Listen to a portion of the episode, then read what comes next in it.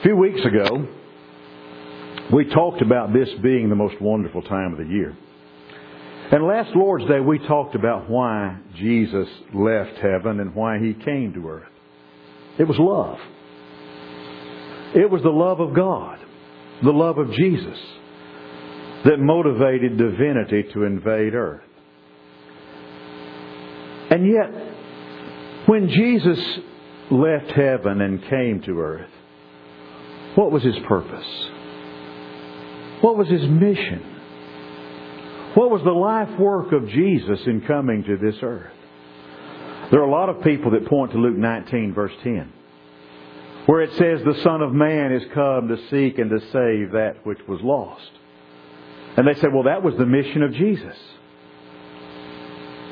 But folks, there's more to the mission of Jesus Christ than you find in Luke chapter 19 and verse 10.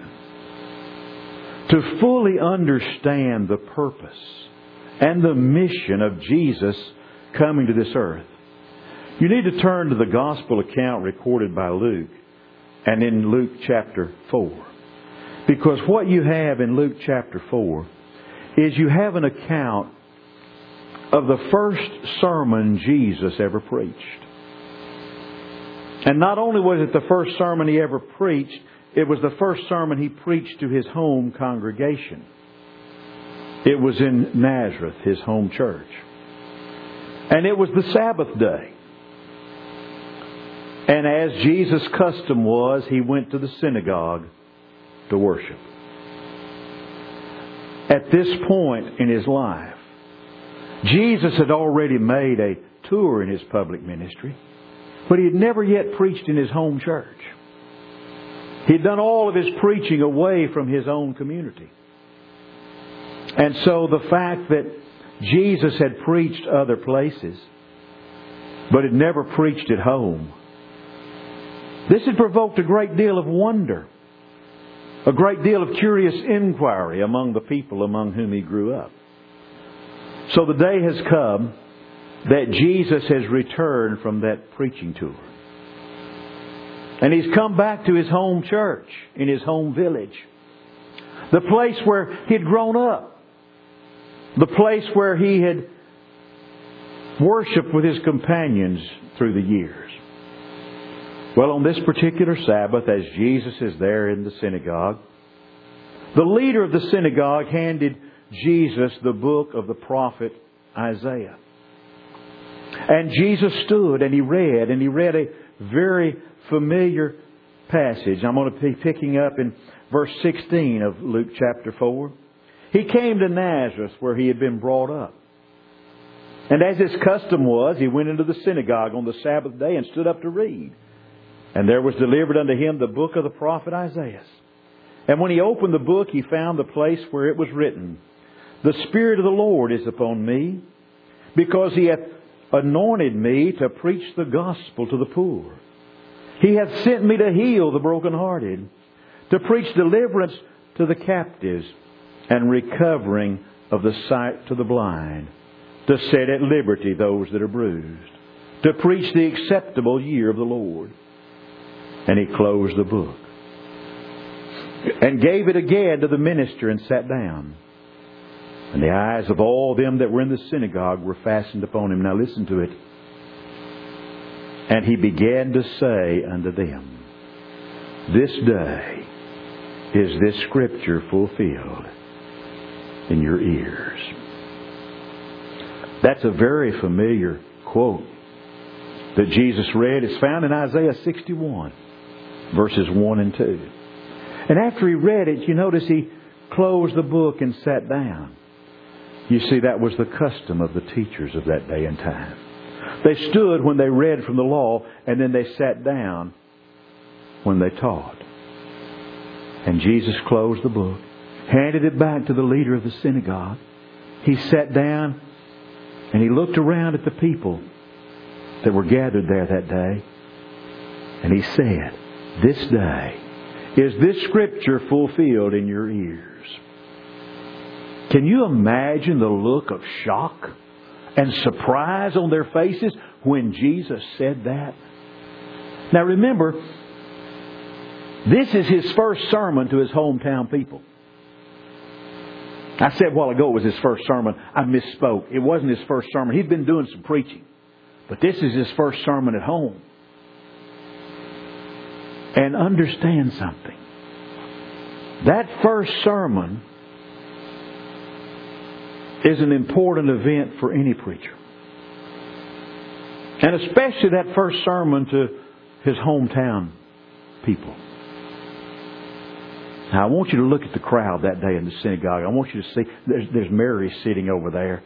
Oh, she's just as proud as she can be. She's about to bust all her buttons.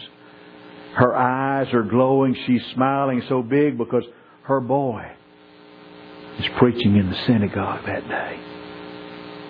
And her heart's just beating rapidly as she's listening with a heart filled with pride. And then in the audience are the men and the women that many of whom Jesus had played with as a child growing up in the home of Joseph and Mary there in Nazareth. And I have no doubt they had spread the word that He's going to be there. And the synagogue was crowded that day. And there were some that heard Him with profound kindness and compassion. And there were others there that listened to Him contemptuously. And there were some that probably heard Him and they had hearts that were filled with jealousy. But like I said, every preacher remembers that first sermon. I was so grateful I had a pulpit in front of me because people couldn't see my knees knocking together. And you finish. And you've got enough material that you think you're going to preach about 45 minutes and in 10 to 12 minutes you're done. And you've said everything you know to say. And you don't know how in the name of common sense you ever even got through with it. And then every preacher remembers the first time he started doing preaching on a regular basis at some particular congregation where he was preaching to the same people week in and week out. I remember at the ripe old age of 16, I was regularly preaching. I was a junior in high school and I was preaching every Sunday in Karnak, Texas. I would drive to Karnak from Marshall on Sunday morning. I'd teach Bible class. I'd preach Sunday morning. I'd preach again Sunday night, and they were paying me the princely sum of $25 a week to do that. I want to tell you something.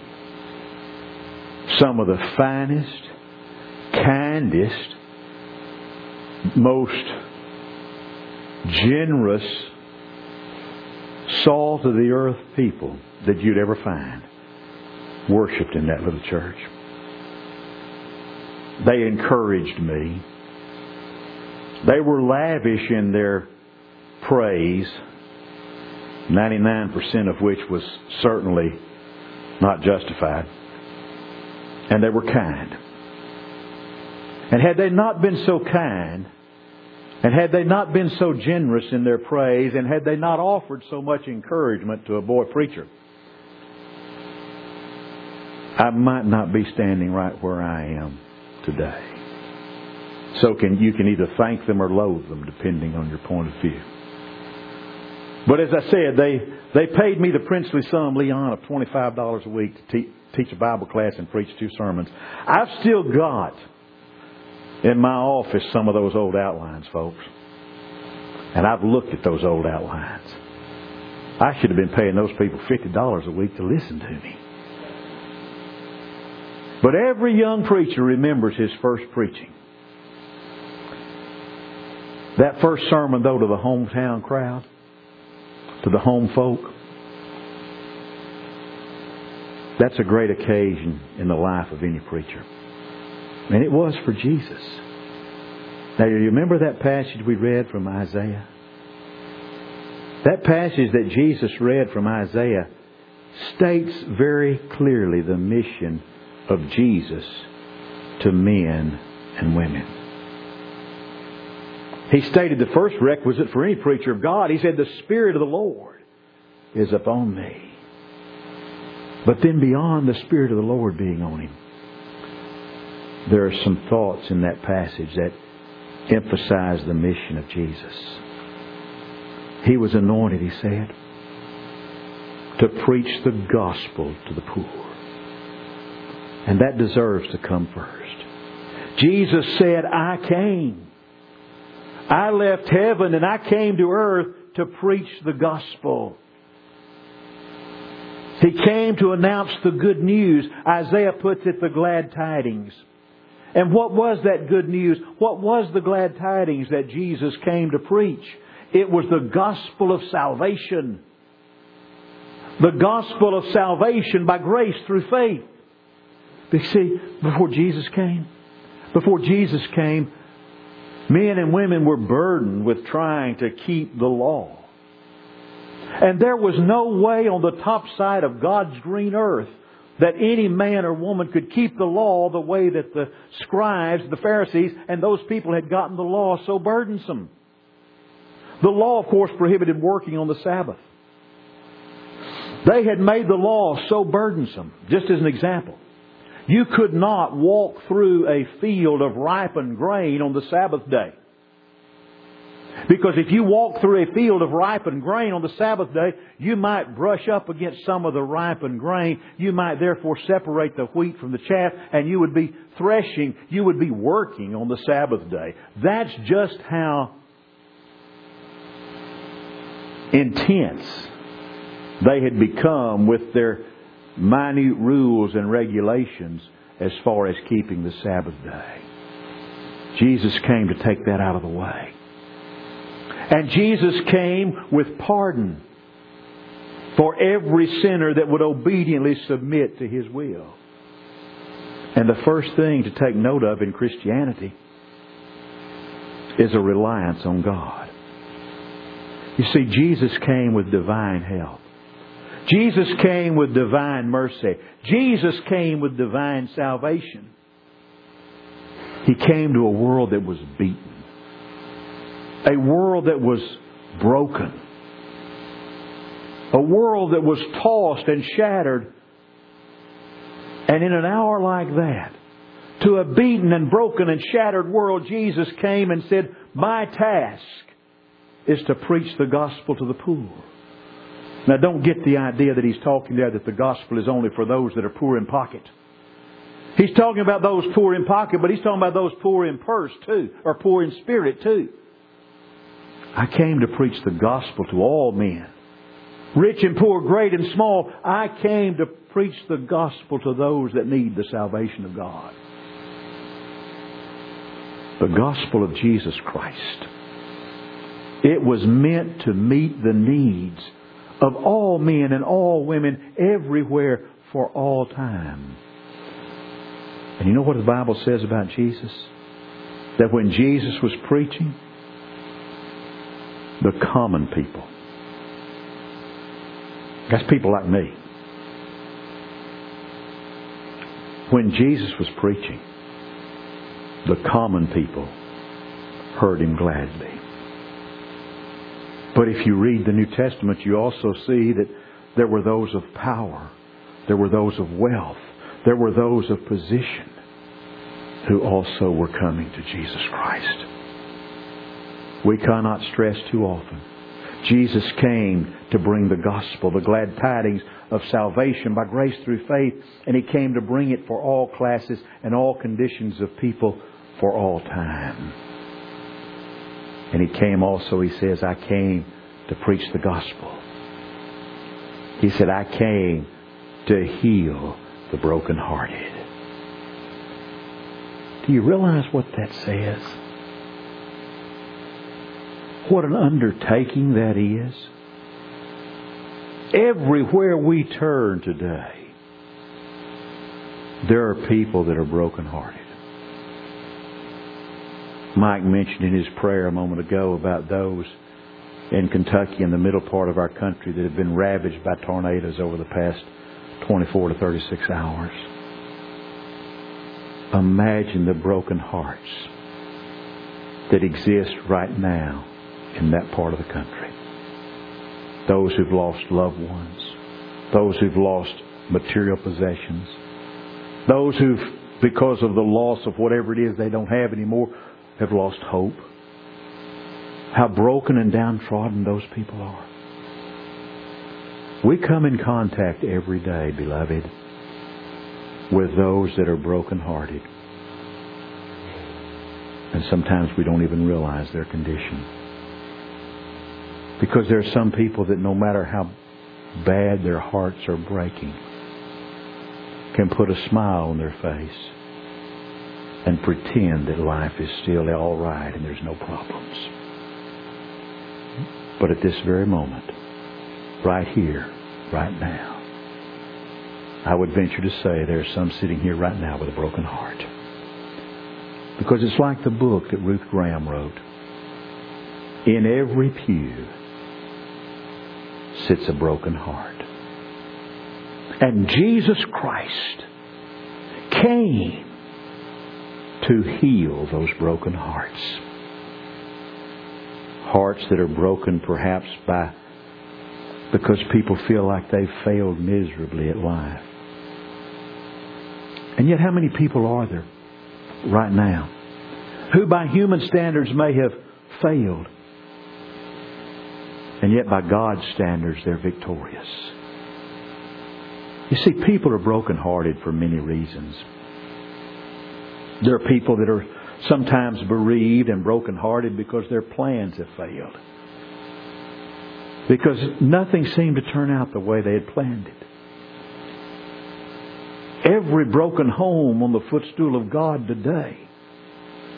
I don't know of anybody that ever walked down the aisle, stood before a preacher and said their wedding vows, that walked out that morning and said, I'm going to see if I can make a mess of this marriage. I don't know of anybody that ever did that, but it happens. And hearts are broken because of it. All around us are people that have come short of their goal. People that go about with furrowed brows because of the experiences of life, the deep waters of life they might have passed through. There are those that are brokenhearted because of the loss of those that they loved. And maybe that's the deepest grief of all.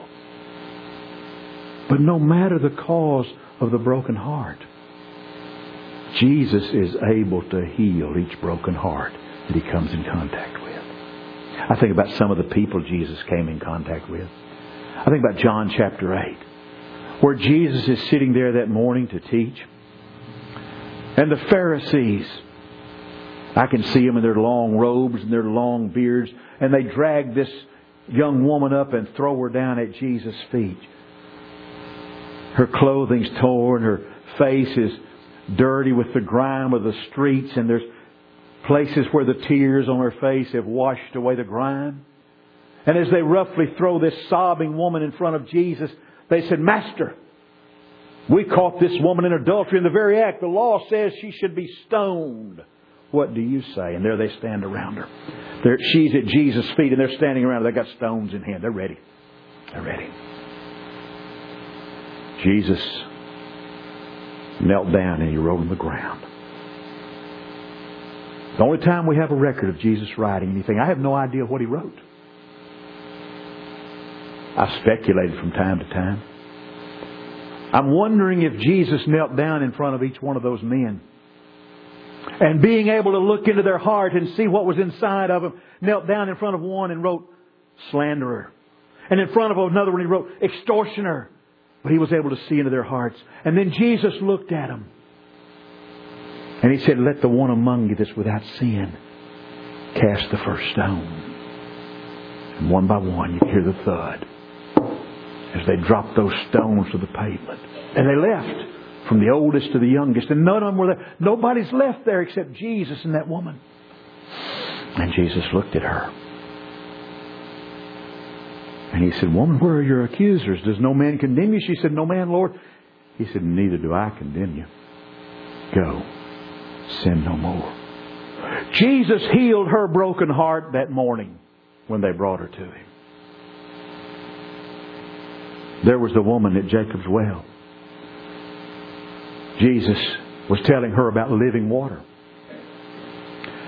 This woman came to the well at midnight. Now, going to the well for water in that day and time was a social event. And all the women of the town would go in the mornings or in the late afternoons so they could socialize. And it was also cool. This woman went in the heat of the midday so she wouldn't have to face anybody. You see, when Jesus told her about living water, and she said, I perceive you're a prophet. He said, go tell your husband. She said, I have no husband. Jesus said, you're speaking the truth. You've had 5 husbands, and the man you're living with now is not your husband. But Jesus told her about living water. And He told her that living water was for her. She forgot all about her mission to get water. And she ran into town to tell people she'd met the Master, she'd met the Savior, she'd met Jesus. Her heart was broken that day. I have an idea that she never intended to make a mess and a failure of 5 marriages. But Jesus healed her broken heart and gave her hope. There were Mary and Martha at the tomb of Lazarus. Jesus healed their broken hearts when He brought Lazarus forth from the dead. There were those who Jesus came in contact with. He healed the sick. He made the blind to see, the lame to walk, the deaf to hear. He raised the dead. Jesus came to heal the brokenhearted. No matter the cause, Jesus is able to heal every broken heart. Whatever your sorrow, whatever your deep consuming grief might be, whatever your burden, whatever the pressure in your life is, Jesus Christ came to bring healing. Remember what He said in Matthew 11, verse 28 with that great invitation? He said, come unto me, all ye that labor and are heavy laden, and I'll give you rest. Everyone that's labored, everyone that's conscious of being heavily laden, Jesus says, come, I'll give you rest. Those broken-hearted people came to Jesus, and He healed them. He came for another reason. He came to bring deliverance and preach deliverance to the captives. Jesus came to set at liberty those that are bruised. Sin is slavery. And Jesus came to give us liberty and freedom. The Scriptures tell us that whoever serves sin, or whoever lives in sin, or whoever follows sin, is the servant of sin. The worst master that ever lived was Satan himself. He's the father of all evil. And Jesus said, I came to break those shackles. I came to recover the servant of sin and Satan from his bondage and fearful serfdom. Jesus said, I came to set men and women free. I came, He said, to recover the sight of the blind. Sin is darkness. It's blindness. And Jesus came to give vision to eyes that are blinded by sin. Sin blinds us, to be sure, because it provides a momentary gratification, a momentary pleasure. The Hebrew writer tells us of Moses in Moses chapter 11, or in Hebrews chapter 11, verses 24 through 27. Moses, when he was come to years, refused to be called the son of Pharaoh's daughter, choosing rather to suffer affliction with the people of God than enjoy the pleasure of sin for a season. For he had respect unto the recompense of the reward. Moses didn't want to enjoy the pleasures of sin for a season because he could see the reward out yonder that God was offering for him. There has never been a sin that paid a dividend. From the very first one committed in Eden to the one that was committed 5 seconds ago. Sin is a cheat. It's a delusion, a pretender, and a deceiver. And it blinds us. And it utterly destroys our vision. But when we come to Jesus Christ, when we yield our stubborn will to the will of Jesus, When we comply with His terms of pardon, then we see sin for what it really is. When we make Jesus Christ the Lord and the Master of our lives, when He controls our lives, then one day we can come to the end of our journey. And we can say with Paul, as he wrote to Timothy in 2 Timothy 1 and verse 12, "For the which cause I suffer these things, I'm not ashamed." Why, Paul? I know whom I have believed, and am persuaded that He is able to keep that which I have committed unto Him against that day. Jesus came to preach the gospel. He came to heal the brokenhearted and to deliver me and you from the bondage of sin. Now here's the question. Have you ever given your heart to Jesus? Have you ever made Jesus the Lord and Master of your life? It's so simple to do it. You do it by believing in Him with all your heart, turning your back on sin through repentance, confessing His name, and being buried in the waters of baptism for the remission of past sins. And that makes you a Christian. Nothing more, nothing less, nothing else. Makes you a Christian. And Jesus Christ is Lord and Master of your life. I don't know what's going on in your life this morning. I don't know what your needs might be. But if there's something you need that we can help you with, this is your opportunity to come and let us know about that as together we stand and while we sing.